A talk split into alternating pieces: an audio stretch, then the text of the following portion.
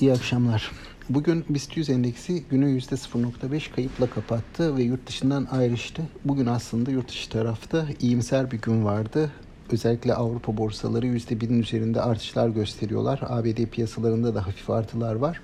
Ancak bizim tarafta özellikle endeksin ağır topu hükmündeki Ereğli, Ford Auto, Koç Holding gibi hisselere gelen satışlar borsanın da günü ekside kapatmasına yol açtı. Buna karşılık banka hisselerinde e, son 2-3 günlük satışın ardından hafif bir toparlanma eğilimi vardı ve hava yolu şirketlerinde son zamanlarda son 2-3 gündür gördüğümüz yükseliş eğilimi yine korunmaya çalışıldı. Ama bu borsayı yukarıda tutmaya yetmedi.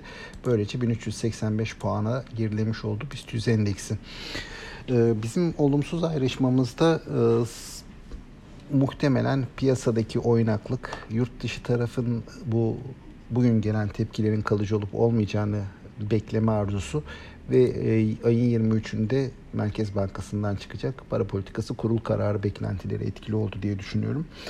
E, burada muhtemelen önümüzdeki günlerde de bu sıkışık seyri göreceğiz. Eğer yurt dışı piyasalar nispeten bir toparlanmaya, kalıcı toparlanmaya dönecek olurlarsa yine 23'ünden sonra bizim bu tarafta da bir toparlanma görebiliriz. Ancak şimdilik e, borsada nispeten beklentiler zayıf ve endekste yaklaşık olarak e, Temmuz sonlarındaki seviyesine yeniden gerilemiş durumda. BIST endeksi Temmuz sonundaki seviyelerine yeniden gerilemiş durumda. Hatırlatmak gerekirse yükseliş son dönemde gördüğümüz yükseliş yine Temmuz'un sonlarında başlamıştı. Bir yaklaşık özellikle bankalar e, burada önderliği ele almıştı.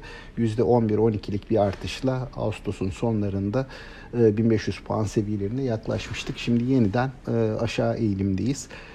Bunun da hani yurt dışı piyasalara bağlı olarak önceki tip seviyelerine kadar gerileme ihtimalinin olduğunu düşünüyorum.